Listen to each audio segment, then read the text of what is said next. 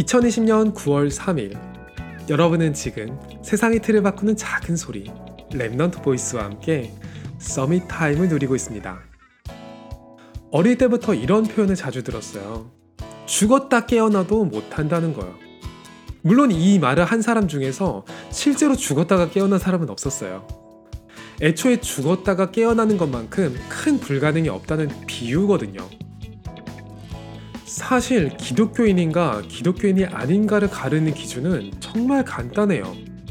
교회를 열심히 다니는가, 헌금을 얼마나 했는가, 다른 사람에게 봉사하는가, 기도를 빡세게 하는가 이런 건 다음 이야기고요. 예수 그리스도가 나의 죄를 사하기 위해서 죽음에서 부활한 사실을 믿는가? 이게 유일한 기준이죠.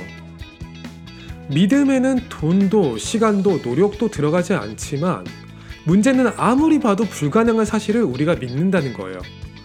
전에도 이야기했지만 엔트로피의 개념만 보더라도 죽은 사람이 살아나는 건 말이 안 되는 사실이거든요.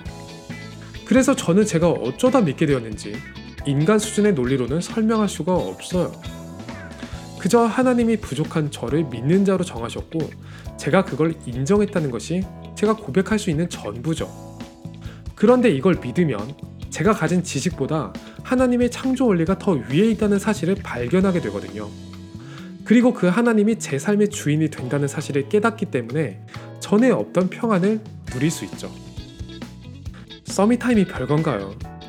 남들은 죽었다 깨어나도 못 믿는 걸 멀쩡하게 살아서 믿는 거예요. 하나님이 이미 큰 약속을 지키셨음을 믿고 제 삶에서 더 큰 약속을 이루시는 걸 누리는 거죠.